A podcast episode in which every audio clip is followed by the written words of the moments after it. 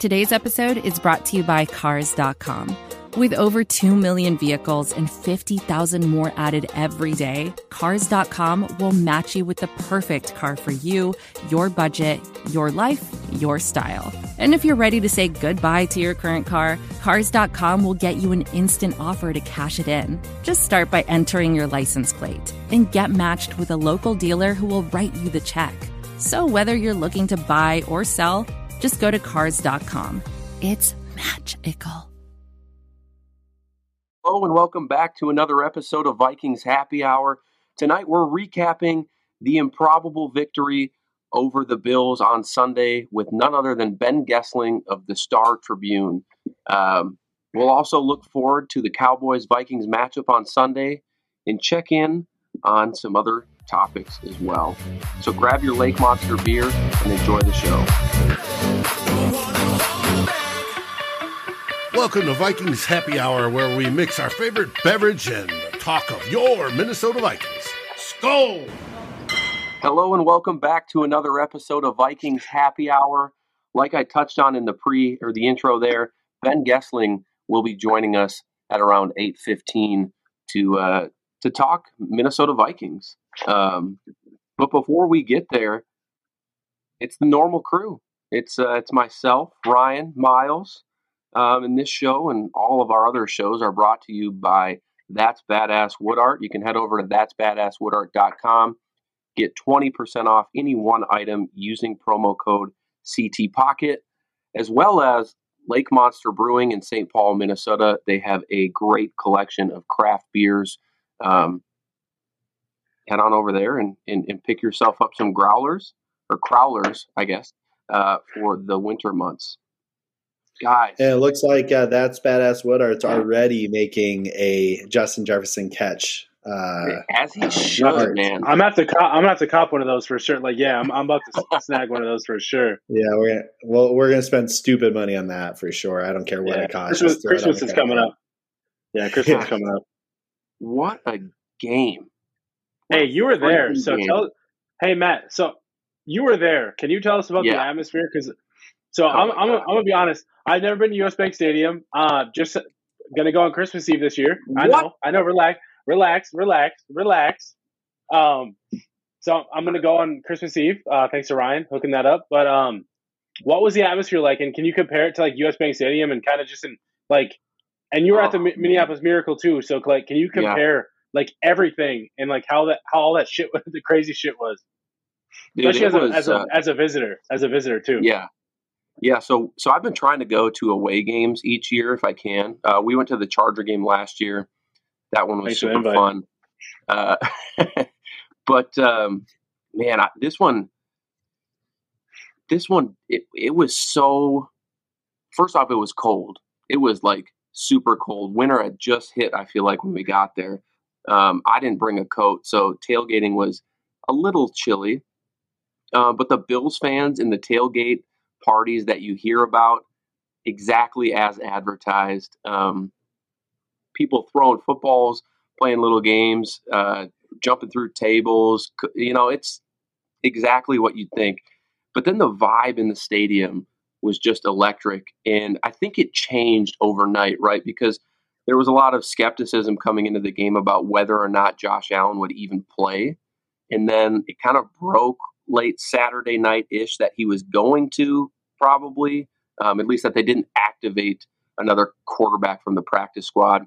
So then the excitement really started to build. Like, we're going to get a game. Um, you know, the Vikings go down and score, the Bills go down and score, and it just like, it was just so electric. Um, but it really was that fourth quarter, man.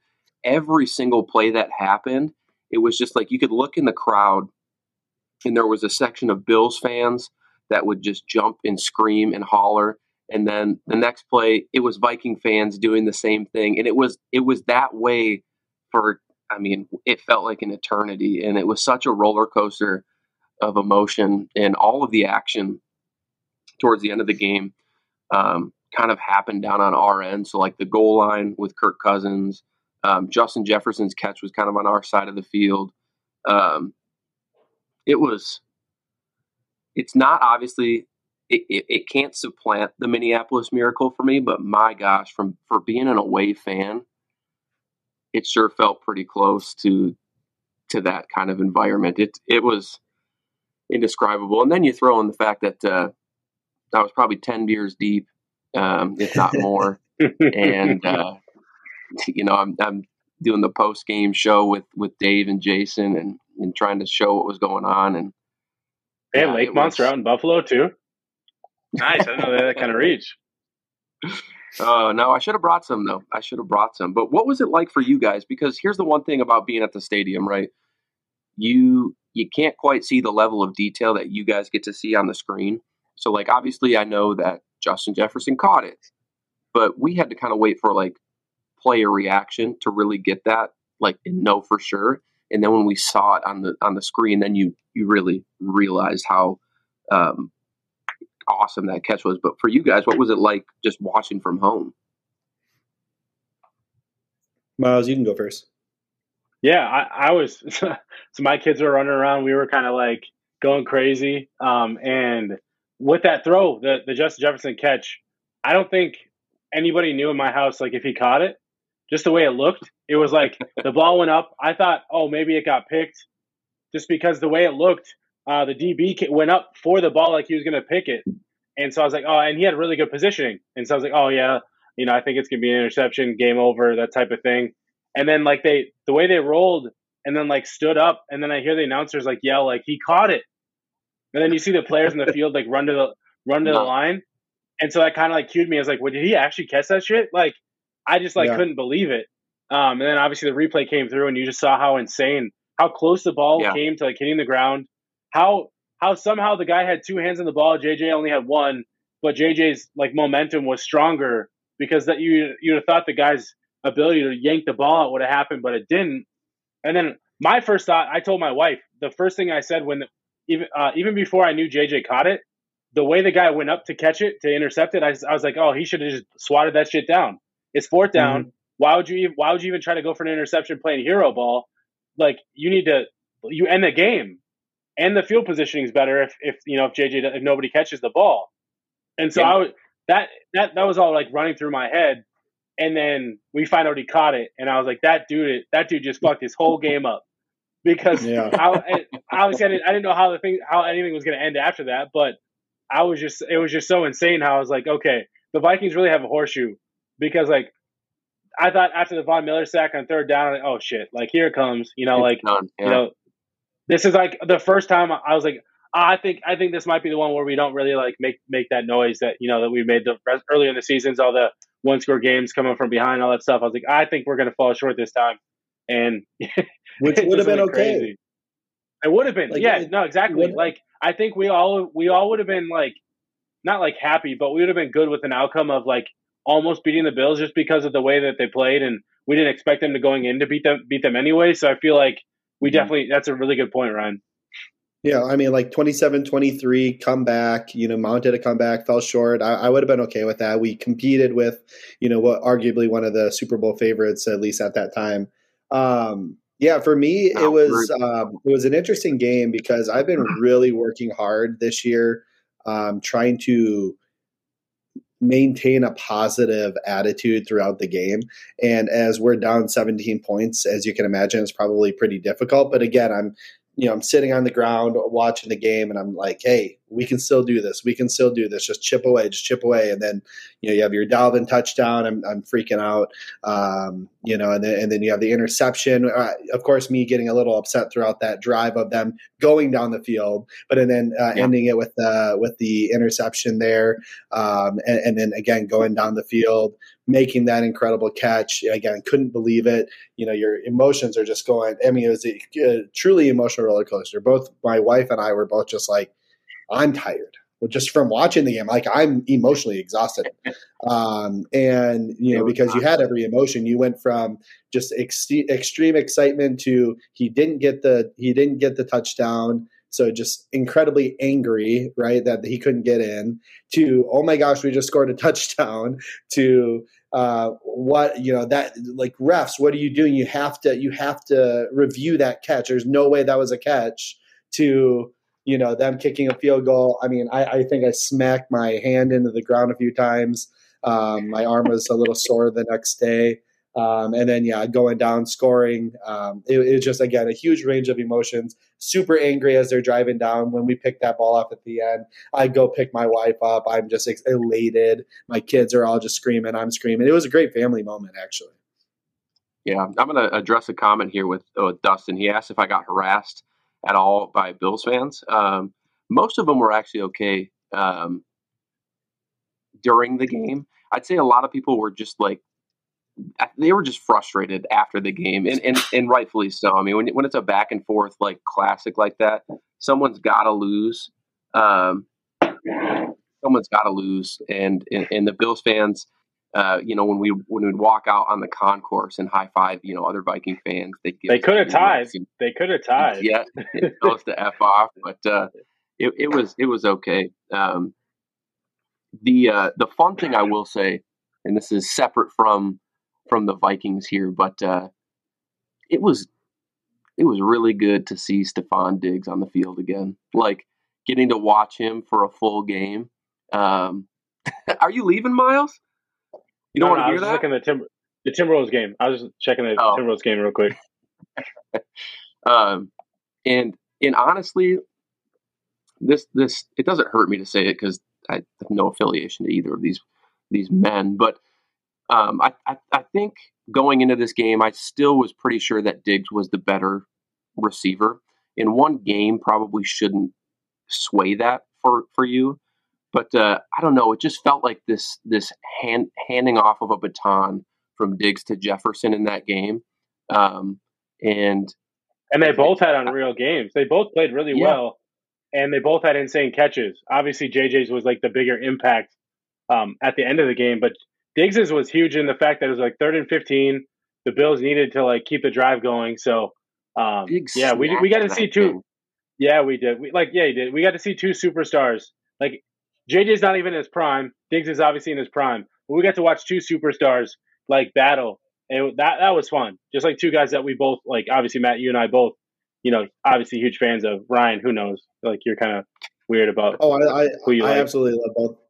Yeah, I mean, neither one of them went to Oklahoma, but I do love both of them uh, a ton. And um, and I always I do always think back to this because this was, I think when we made that trade, it was like right as Thielen was on the downturn, right?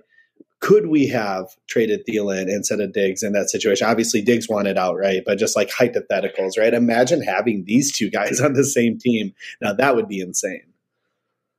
Yeah, that that, that doesn't happen it. Very much in the NFL, but uh, it, it, was it was very uh, enjoyable to watch Diggs, kind of see him pregame out there on the field, uh, yucking it up with with his former teammates, including Kirk Cousins, which last week he uh, he was on record saying it was not the QB. I don't know if you guys read the the article with the Athletic, but there was a good breakdown of kind of how that trade transpired um, with Rick Diggs' agent, Diggs himself. Um, so I want to talk about the defense quick um, before Ben hops on and get your guys' takes on that because they started out the season pretty you know, iffy, right? And they're learning a new scheme. Some of them, um, it's a whole new defense, you know, for the whole team. And I think there were a lot of questions about the defense, but these last few weeks, they've turned in some pretty good performances against some good teams and have been opportunistic uh, when it comes to the turnover and making clutch plays. Ryan, what are what are your overall thoughts on this defense, and is it sustainable as we we kind of get down to the uh, the final run here of, of, of you know trying to get to the playoffs. Yeah, you know, I, I, I wouldn't say I wouldn't describe the defense as good. I don't think they played well. Honestly, no. I think they they played clutch. They've made the plays they've needed to make in the key moments in games throughout the last few weeks. So letting up 30 points is never that that's not a sign of a good defense. Even though like you know it is the bills but you know you, you don't want to be letting up 30 points against any team.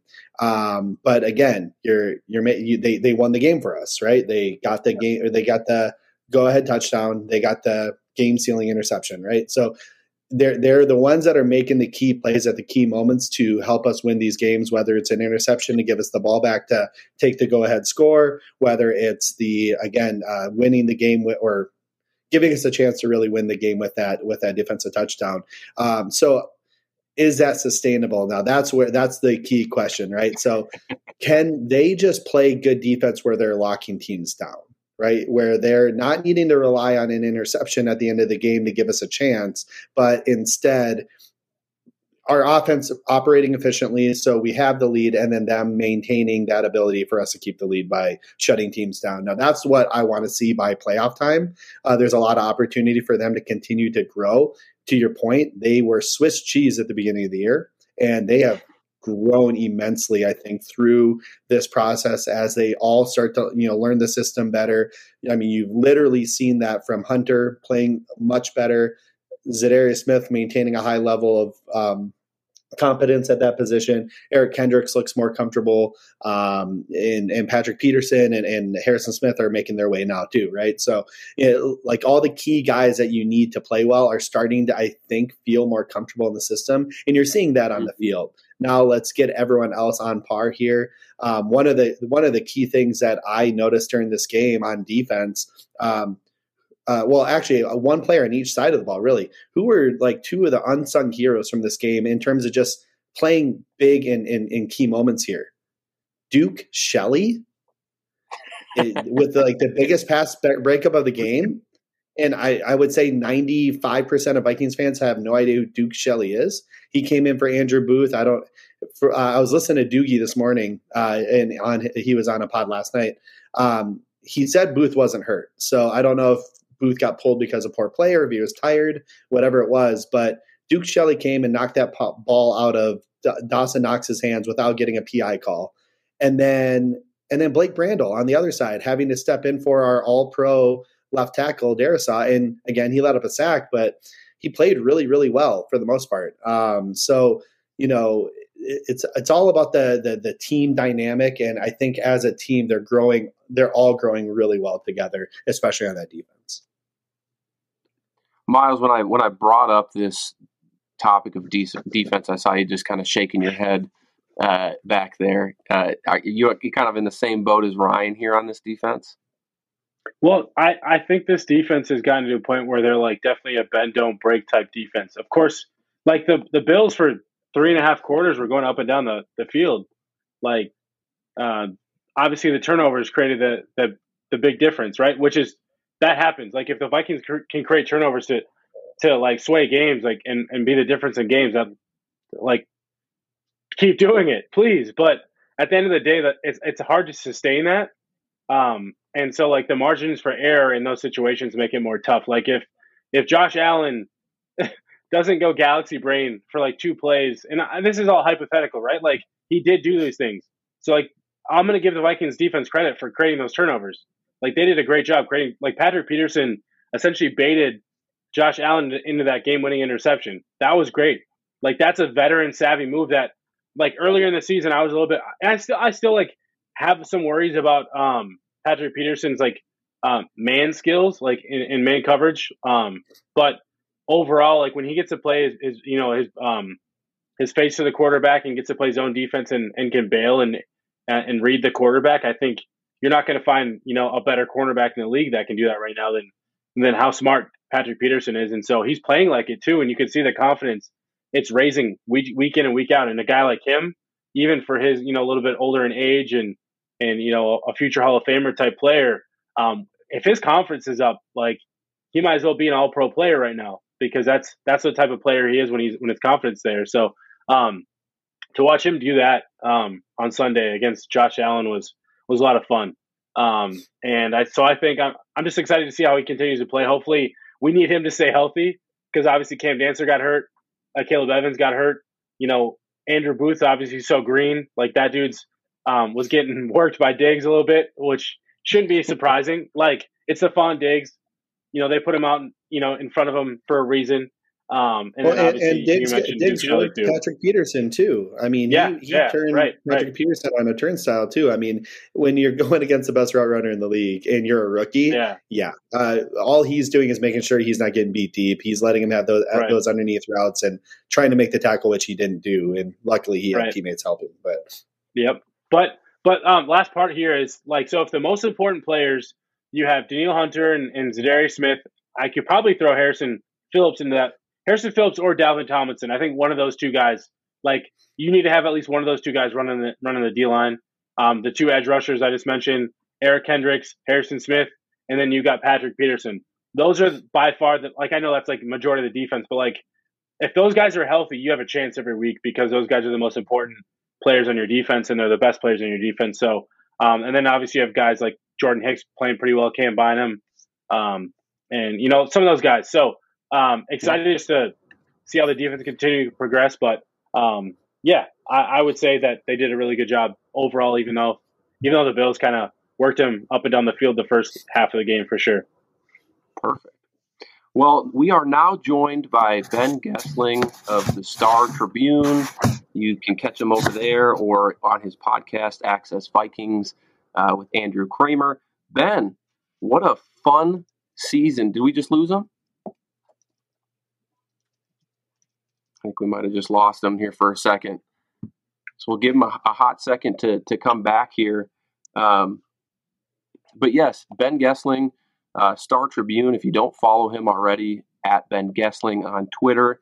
Um, he is the Star Tribune's uh, Vikings beat reporter. You can find him on KFan as well, um, and he does do a podcast with uh, with Andrew Krammer called Access Vikings uh, through the Star Tribune. So that is a, a fun one to be on. There we go. We got him back. That's better. ben, how are you? How has how has this season been? Um, covering the the eight and one Vikings, which is a weird, weird thing to say.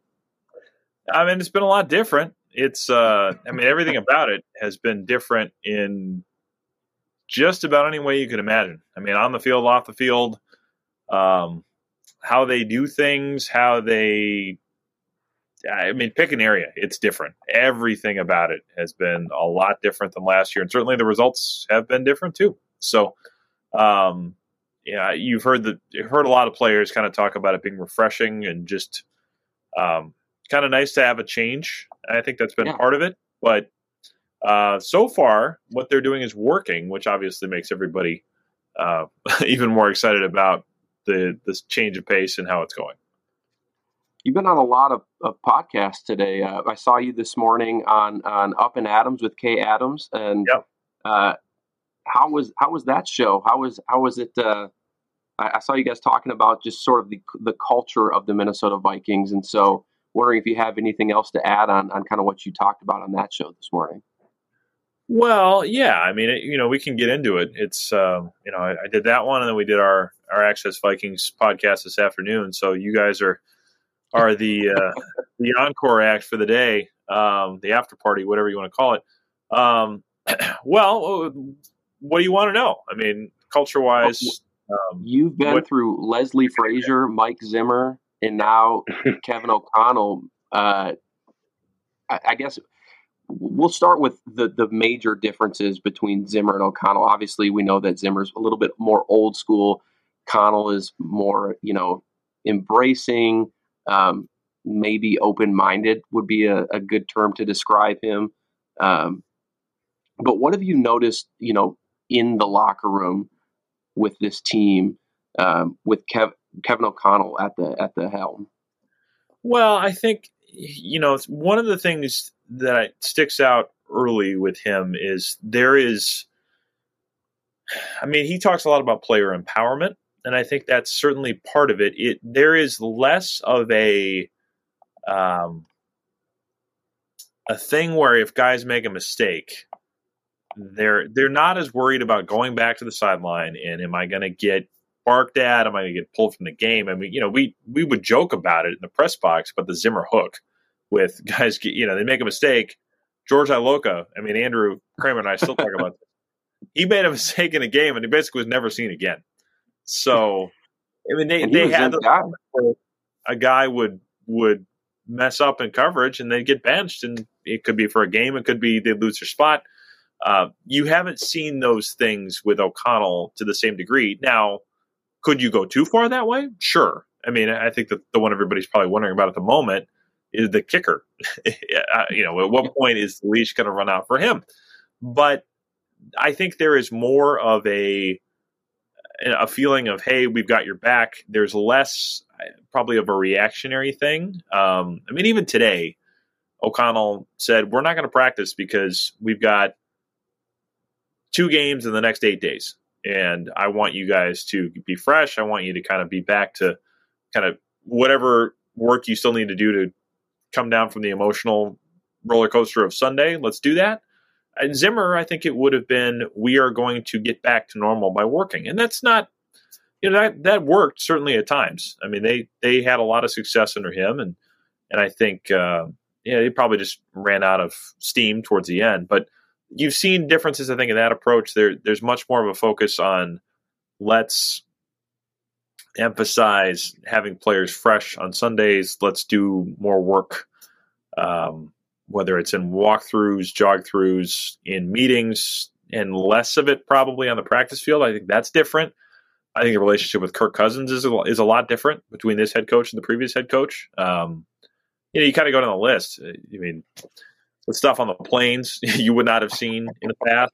Um, you know, even things like recognizing guys for winning um, NFC Defensive Player of the Week or NFC Offensive Player of the Week, like Justin Jefferson did, or uh, statistical achievements. I, I think you see more recognition of individual things that are important to players that you probably didn't see as much under Mike Zimmer. So that you really can kind of pick an area and it's quite a bit different. I mean, it really all of it, you're in the building every day and there's just a, it's just a, a very different feeling. Refreshing. Definitely. Can, ben, can you can you expand a little bit more on the like Cousins O'Connell relationship? I know it's been talked about at nauseum over the like last 9, 10, 12 months, but um, my question for you is more around so we there's times like Kirk Cousins right now is is throwing more I, I guess you could say like interception worthy throws than what we've yes. seen in the in the past five years, you know, as a Minnesota Viking. Um, there was times where Mike Zimmer would say, Hey Kirk, loosen the reins a little bit more, open it up a little bit more, take more chances. But we know how Mike Zimmer is in that like if he had done it too much, it definitely would have become too much for Zimmer. But O'Connell seems okay with the like a little bit more of that mix and match. You know, take the chances when you need to. Can you expand a little bit more on like maybe how we're seeing? Because at times with under Zimmer, Kirk wouldn't take those chances at all, and yeah. and under O'Connell, he definitely seems way more comfortable. And it not and it's not so much self defeating when he does throw some of those, you know, crazy interceptions like we even what we saw on, on Sunday against Buffalo. Yeah, I mean, I, I think some of it is probably how he's being coached in the system. I mean, they're they've talked more about kind of wanting him to read things high to low, probably a little bit more than what we would have seen in the in the previous system. I, I think you would have probably seen a little more left to right type of reading on yeah. pass patterns in the past. That's some of it. Um, I yeah, I generally think I mean Cousins is somebody, and I've said this, that is not ever going to be he's not going to take the Aaron Rodgers approach to the position. What I mean by that is he's never going to say I don't care or I, I'm at least not going to play the position exactly the way you, head coach, want it done because I'm Aaron Rodgers. I know better. I'm going to put my own spin on the offense. I'm going to kind of change things how I, I see it done. Cousins cares a lot about the way the coach wants the position played, and he wants to spend the time to play the position the way he is coached to do it. So, whoever's coaching him in the moment, I think, has a fairly large influence on how he's going to go about it. So, if he's got Kevin O'Connell saying, hey, I'm, and Kevin O'Connell said this, I'm proud of you for throwing that ball that he threw at the end of the first half in Washington, even though it got intercepted, he said, That's okay because this is the matchup we were looking for. We wanted to get Justin Jefferson a one on one. We're going to take our chances that most of the time Jefferson's going to come down with that ball. In fact, he had one earlier in the half against Benny St. Juste that was a touchdown, kind of on a similar mm-hmm. setup. So I think for the most part, there's a little more willingness to say, hey, uh, we're going to take our chances here on balance. We like you doing that more often than not because, I mean, heck, you saw it Sunday. I mean, Justin Jefferson, according to next gen stats, nine of his 10 catches were below 50% Unreal. probability, which was the most they've ever charted. And, you know, is there a line to that? I asked O'Connell right after the game. He said, yeah, there's a line. But on balance, I think they feel like when you've got a guy that uh, Chip Scoggins and I were watch, rewatching in the in the media room today, and towards they had the end of the game back on NFL Network. We were watching it back, and it's just like it was as if Jefferson said, "We're not losing this game. I'm not going to yeah. let us lose the game. I'm going to come down with everything." That comes anywhere near me if it's the last thing I do. I mean, you know, you had the obviously the the fourth and 18, but the, the catch he makes later on that drive where he gets, you know, kind of grabbed as he comes through the route and gets hit in the middle of the air, kind of comes down sideways and lands awkwardly, put him on the three yard line. It, there was just a lot of moments in that game where it just it felt like I, this is my ball and I'm not letting you have it. So I think they feel like if if your offense is based on giving that guy a chance, uh, it's a better way to live than to try to you know, kind of freeze him out or at least be overly cautious in a way that does freeze him out. We've seen that. We saw that in December. We've seen that at times this year. I think they have kind of tried to say, we need to get this guy the ball and we'll figure yep. the rest of it out. Real quick, Ryan, before before you jump in, I just wanted to one more question about like Kirk Cousins in the offense. Obviously, statistically, his numbers aren't the same as what they've been. Like his numbers, like he was a top five, top ten PFF graded quarterback, you know, last four years. Curious, like obviously the Vikings are eight and one, so like I couldn't care less about Kirk's overall like PFF numbers right now. They're eight and one. They're playing well enough, but like that's always been a big talking point about around Kirk Cousins is like, oh well, the numbers are there. The team's not winning, but the numbers are there. The numbers aren't quite there this year, which is obviously they're eight and one. Can you expand a little bit more and like do you? In my opinion, I don't feel like this offense is a best fit for Kirk Cousins. I think the Gary Kubiak style was like the best fit for Kirk Cousins, but I was curious. Yeah like your thoughts on like him under O'Connell and him within this offense and how he expands to like obviously they're still successful because they're winning and obviously Justin Jefferson helps erase everything else. Just curious your thoughts on that. This is advertiser content brought to you by Frito Lay. Hello, I'm Chip Murphy, here to get you ready for the big tournament. Tonight we'll break down we break down who will be cutting cut what are you two doing? Sorry, Chip. Prez here got his feathers ruffled when I told him Ruffles has zero chance of winning the title. And I was letting Dip know that she is not taking into account Ruffles' iconic ridges. Guys, it's March. We have to start talking about the tournament. We are.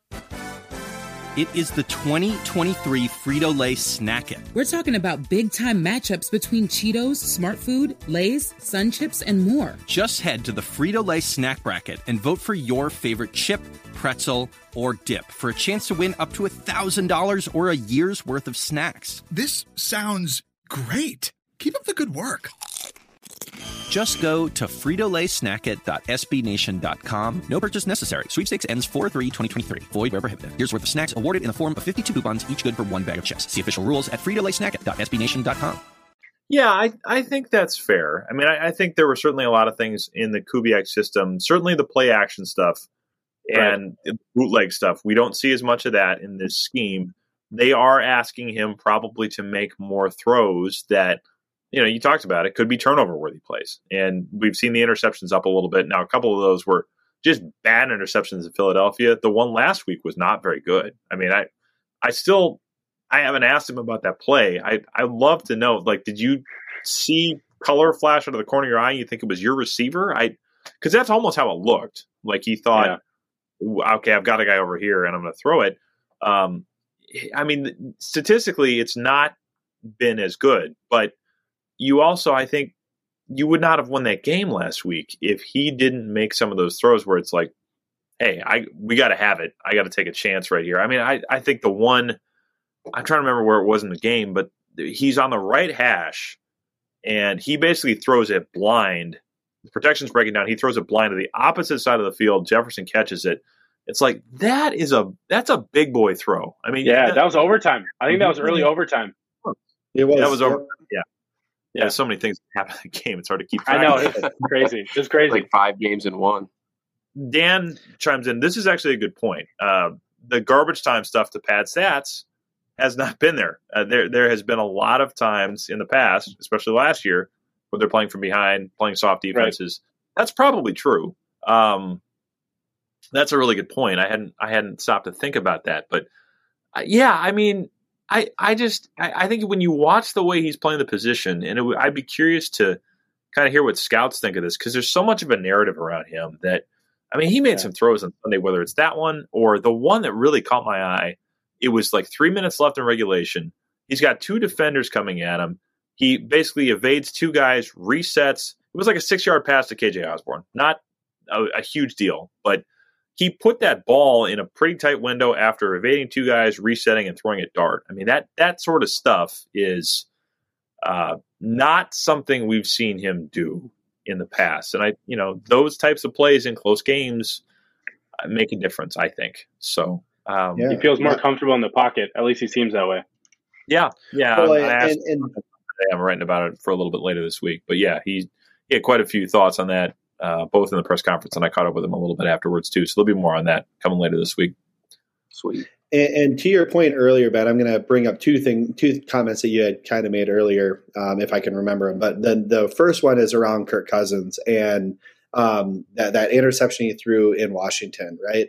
So you know that's a mistake. Obviously, it's kind of a fluky mistake, right? You have a one on one matchup against with your best receiver. It goes off his chest, bounces into the defend uh, like the not even the guy defending him, but a different defender's arm who came in on the play. Super fluky. Yeah. I'm excited the, at the fact that he didn't remember that and say, I'm done making those one on one throws, right? Yeah. Like the very next game, he goes and throws the exact same play to Justin Jefferson for a touchdown in the first drive this year, uh, this last week. Um, and, and, it's just very exciting to kind of see that, right?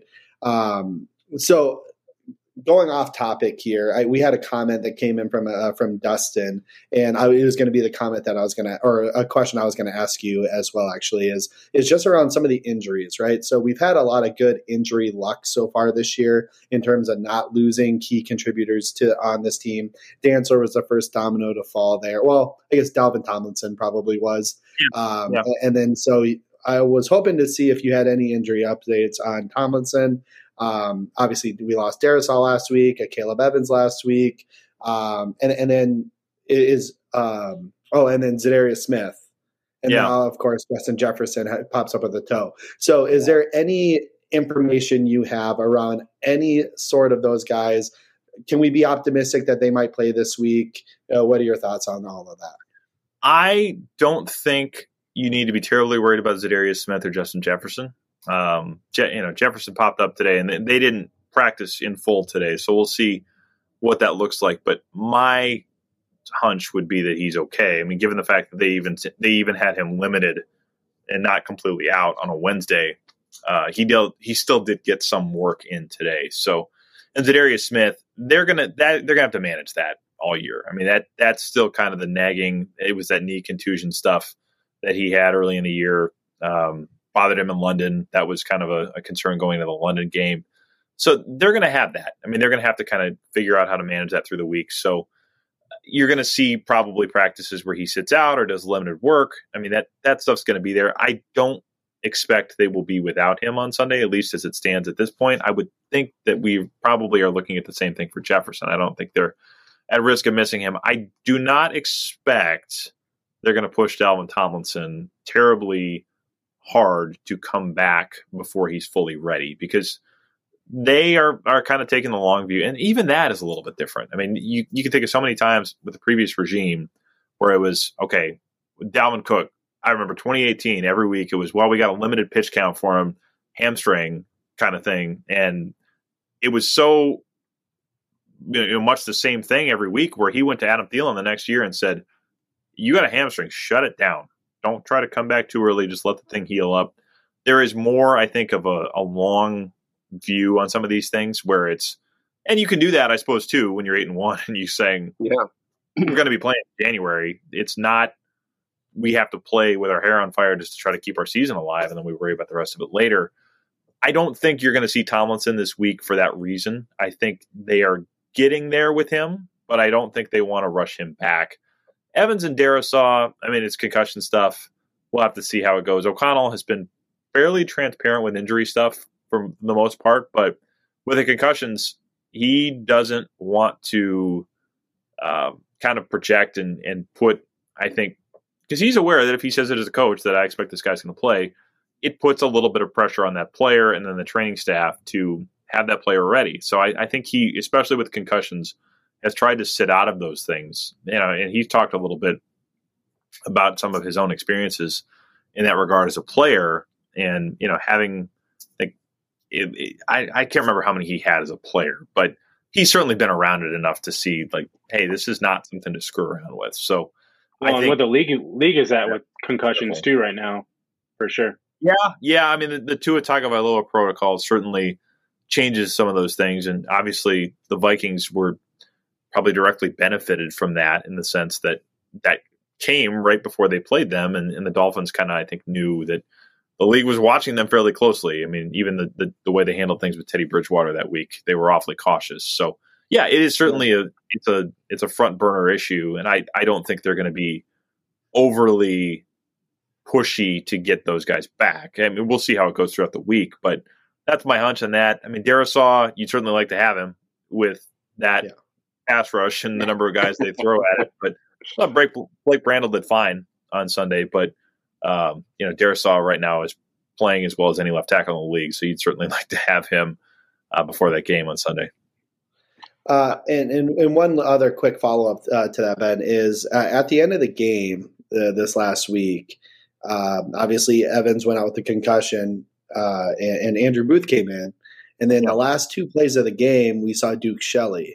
So some people were speculative of is Andrew Booth hurt?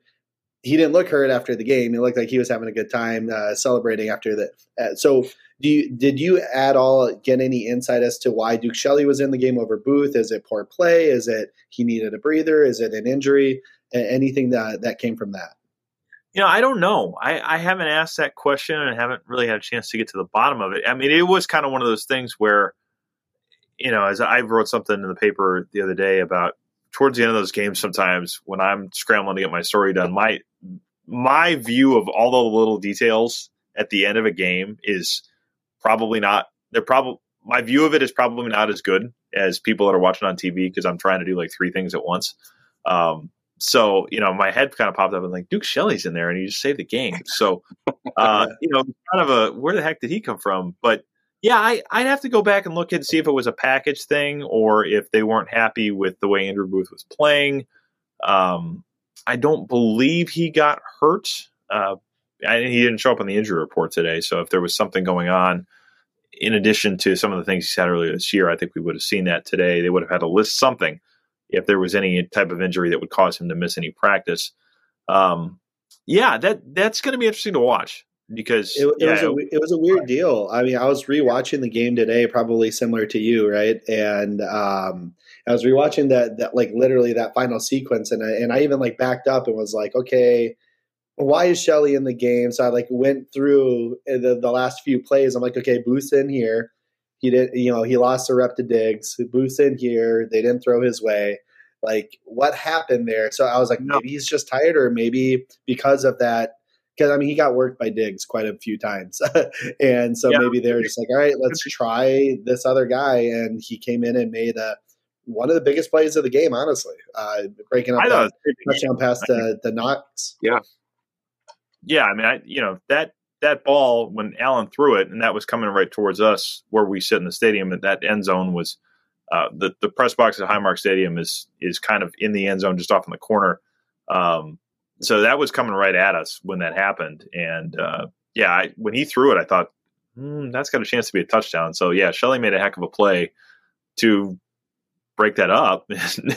then obviously they live to fight on, and and Patrick Peterson picks it off and ends the game. So yeah, that's uh, certainly worth watching because their their cornerback depth right now is uh, it's being tested. I mean, everybody goes through that at some point during the year. Every, I think everybody ends up getting their cornerback depth tested to some degree, but uh, yeah, it's a it's an issue right now, and certainly this is a team that's going to stress you in the secondary with Dak Prescott and CeeDee Lamb and and some of the other guys they have. Uh, before we before we let you go, I, I have a, a, quick question, um, and then just hoping to snag your prediction for Sunday's game. I feel like O'Connell has sort of been prepping fans for adversity, and and I'm not talking about like the mm-hmm. adversity we face in games, but almost just like he understands the nature of the NFL and that wins are hard to come by. And to be eight and one at this point is is a difficult thing to do, and losses are bound to come. How do you think this team will respond to an eventual loss? Uh, you know, this season outside of the one from Philly. Yeah, I mean, I, I think that is that's been something he's talked about quite a bit, and I talked to Wes Phillips about that when I was doing my profile of O'Connell before the season. And O'Connell talked about it that when his name started to come up for jobs last year, it was in the middle of that Rams losing streak where they didn't win a game for like a month. I mean, mm-hmm. they lost, I think, the Packers, the Titans, the 49ers, and they had a bye in the middle of all of that. So O'Connell was kind of like, you know, my name's coming up for these jobs, but we just got to figure out if we're going to be able to make the playoffs given – that the fact that that division, the Cardinals got off to such a good start last year, and the 49ers were in the mix, obviously ending up in the NFC title game. So I I think Wes Phillips has talked about this too, that when they got through that stretch last year, it was we are not going to panic. We believe in what we're doing. We're not going to sit here and overreact to one or two losses. We we're going to get back at it and trust that our process is good enough to get us where we want to go and ultimately they were vindicated in that approach. But yes, I mean, he's talked a lot about, see, you know, he talks culture a lot, and everybody kind of dismisses it. At least I think they had uh, as just kind of happy talk. You know, okay, sounds like a an excited new manager at work that's fresh out of getting an MBA and he's learned all the business jargon. I mean, you you can kind of look at it that way, but. He's talked about this and said, this is where this stuff gets tested. This is where all of the culture stuff, all of the work we do to kind of get everybody on the same page, that's where it pays off when those things don't turn into people pointing fingers, uh, people kind of saying, I'm going to get mine. I'm not going to worry about, you know, doing my job so that the guy next to me can do his. That kind of stuff, I think, is where they feel like the culture pays off, and that's where it really gets tested. So, yeah, I, I think he is preparing them for that. Um, I think he's preparing fans for that as well because odds are they're going to lose a game at some point. I mean, you, you have to figure they're going to have a bad day. They've gotten a lot of bounces that have gone their way. They may not get them the entire way. And obviously, you'd rather have that happen in November, December than in January, certainly in a, in a playoff game. But yeah, I, I odds are they're not going to get through these next three. I, I don't know that I would, even though they're all at home, I don't think I would sit here and put a ton of money on them running through that stretch without a hiccup. I mean, it, you know, it's it's certainly very possible that they're going to lose one at some point. They, they may not, but um, yeah, I, I, think if you're being realistic, you have to consider that as a possibility. So yeah, I think he is trying to do some of that, and um, you know, kind of with this idea that we can't expect that everything's going to be this easy and then panic the second it's not. You have to assume yeah. that some of this is going to be really difficult. Mm-hmm. And being realistic about that, I think, is part of where you say, okay, you know, this didn't this didn't knock us off of our axis that much. It's we expected this; it could happen, and let's deal with it and get back to work. So, with that, then, what do you think uh, will happen on Sunday in at US Bank Stadium? Well, I mean, I'm you know I feel like I'm I haven't written my prediction for the paper yet, and and uh, Dan Barreiro usually asks me this on Friday too. But Andrew and I were talking about this today. Like we're we're doing these things earlier in the earlier in the week. I we both agree they're going to win. Um, I it's it's an interesting one in the sense that the Cowboys obviously have a lot of weapons: Tony Pollard, CeeDee Lamb, and Dalton Schultz, uh, Michael Gallup. I mean, they've certainly got enough guys that would scare you, especially if you're shorthanded in the secondary and dealing with that pass rush. I mean, this is why making predictions on a Wednesday is a little bit difficult because Christian your left tackle or is Blake Brandel your left tackle? I think that changes things when it's, you know, um, Micah Parsons, Demarcus Lawrence, all the other pass rushers the Cowboys have, which is a pretty deep group, that probably changes things to some degree. Um, but I, I generally think if you can protect Cousins, you can throw on this secondary. There, you know, Trevon Diggs takes a lot of chances. If you can beat him, this is a team that plays a lot of man coverage. Andrew brought this up on our podcast today. They play a lot of cover one, and we have seen Justin Jefferson feast on man coverage when he's gotten it this year. And I think if you get that, it's also a team that's given up 200 something rushing yards each of the last two games. So if you get Dalvin Cook going like they did in the second half, I O'Connell said it too. They didn't do a good enough job getting him involved early in the game. I think they'll try to do more of that to, you know, probably also keep that Cowboys offense off the field. But yeah, I think they win. Um, Andrew said this is the first one that is not close. I don't know that I agree with that.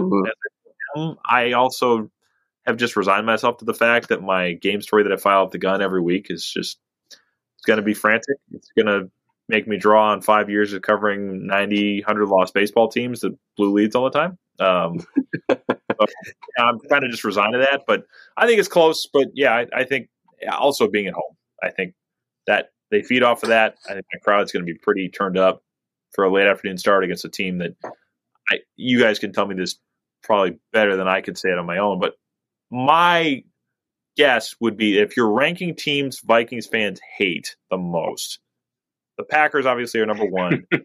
I would submit the Cowboys maybe number two. Uh, I'd put I put Saints there. The Saints probably are in there more recently, but Saints, you know, Eagles, Cowboys. Yeah, yeah, historically yeah. for sure, for sure. His, yeah, I was saying, yeah, if we're, if we're, talking '90s, yeah, because the Cowboys wrecked in the '90s, and they for had sure. that Herschel Walker trade. But I, more recently, I think we have a few yeah. other ones that we've grown to hate recently. Yeah, Saints and Eagles in the playoffs certainly have been right. oh, better the Saints lately in the playoffs. But yeah, 2009, 2017, certainly part of it. But the the whole Cowboys thing, yeah. I mean, it, it's very I mean, they're like the Yankees, right? Like everyone hates them. well, and they are they haven't won anything, much like the Yankees recently too. So um, there you go. made it they haven't the Super Bowl since uh, 1995. So I mean, after the '95 season, was the last time they've even been to one. Obviously, great great dynasty in the '90s, but uh, have not have not won much of anything since. Then. I, am trying to think if they've even been to an NFC title game since then. Since I don't 95. think they have. Yeah. No, they yeah. haven't. Division playoffs. Must suck. must suck, man. Must really suck. yeah, yeah. I'm sure. I'm sure they're hating their five Super Bowls and and, and yeah. yeah. Well, but the expectations are pretty high now. oh, there, yeah. so I'm sure people yeah, are sure. are um, irritated that they it's been this long since they've been back. But um, yeah, it's uh, it's always well, yeah. A few people are coming in here and saying the Cowboys are, are high on the list, so um, yep. Yeah, especially older fans.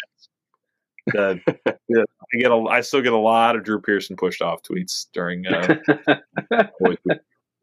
so we'll, we'll, send you an obligatory one this weekend, just so you can have yeah, it in your in your mentions. something about Armen Terzian and. Uh, well, and stuff. I'm sure with the way the games have gone this year for the Vikings, something crazy is going to happen at some point in this game. So we might be able to chalk that up into history books too. So we'll see. Yeah, I mean, you know, the ref takes out Cam Bynum. thought that was going to be the weirdest thing you'd see, and that was not the weirdest thing in uh, this month. so, well, Ben, I want to I want to thank you for for hopping on tonight. I know we've been chatting about getting you back on, so I yeah. appreciate you taking some time here. Um, yeah, anything you want to shout out before you you hop off? I know you said you were working on an article. Are yeah, you at least I'm drinking? Not- are you at least drinking tonight, Ben? I am not. I was. Uh, I just ah. got playing categories with my kids. Uh, oh, okay, well, that's yeah. the best. That's way better. Way better. Way I thought better. I had it locked up, and my wife rallied to tie me in the last round. So kind of about that. You know, as the wordsmith in the house, you figure, okay, I typically win these things, but she she has a journalism degree too, so she caught up to me uh, in that regard kind of a little mad about that, but you know, whatever. um, maybe I'll drown my sorrows with a beer there afterwards. But uh, no, yeah, just writing writing for later in the week about um, Cousins and some of the pocket presence stuff that that stuck out to me quite a bit in the last couple of weeks, and um, just being a little more willing to to make plays with his feet in ways that he can do it. So talk to him about that a little bit today, and so I have a little bit more on that uh, later in the week. So Saturday, well, I, I an insider on Saturdays, and that'll be this week's. Sweet. Look forward to, to reading it. So thank you very much again, and uh, we'll be sure to connect uh, in the future uh, and get you back on here. Yeah, always always fun to do it. So thanks for having me, guys. Thank you, Ben. Thanks, Ben. Thanks, ben. That's Ben Goessling, Star Tribune, Access Vikings. You can see him on or listen to him on KFan with Dan Barreiro. Um, a little bit, a little longer than, uh, than than I expected, but that's great. I'm, I'm I'm happy that Ben gave us that time. So let's just round this show out quick with uh, some predictions for Sunday. Hey, hey, Matt, can I jump in real quick? I know we're it's, trying to wrap this up, and I get let's it. Let's do it um, quick. Just a couple couple real quick comments here, just because uh, we really appreciate everyone who actually chimes in and, and uh, mentions, you know, comments here in the in the comment section and are listening live. So, Myles or Matt, you know, can either one of you answer this? Like, how? Well, here, why don't we start with this, Matt? Because you tweeted about this today, so I'm going to give you the opportunity to talk about an Oklahoma player tonight. Um, Sean, Sean, had mentioned where's where's Brian Asamoah right now? Excited to see ah. uh, that guy, see that guy progress. He, his lateral quickness is special. You put out a ah. tweet today about Brian Asamoah. So can I'll, talk about that a little bit, quick. kind of what he's been doing. I'll say something quick, and then and then we'll move on. Uh, Brian Asamoah is a rookie playing special teams. He is playing really well, in my opinion. Um, and I think there's a chance for him to eventually see the starting lineup. But when you have Jordan Hicks and Eric Kendricks playing the way they have the past few weeks, it's going to be hard to see him uh, in the lineup. But uh, yeah, if, if you want to see some fun plays, uh, I know people don't normally watch kickoffs and punt returns, but watch Brian Asamoah because uh, that dude plays with a lot of fire on that unit. So Love it. Uh, and thanks for that question, Sean. And then one last one. Uh, Skol TYA catch. Uh, Myles, can you answer this one? How are the Cowboys favored right now? Uh, they're minus one. I think you you listened to Doogie too, didn't you? Um, on, yeah, on, I did uh, on score. So honestly, I think this could be a Vegas thing. They want people to bet this game. So you you bet the the Cowboys to favor, even though the Vikings are eight and one at home. You're going to get more people to play the Vikings um, on that number. Uh, was it minus two? Cowboys minus two. Minus so I think right that's minus one now, but it's minus two. I think you know at the end of the game, was, yeah. like on end, end of Sunday or Monday or whatever it was.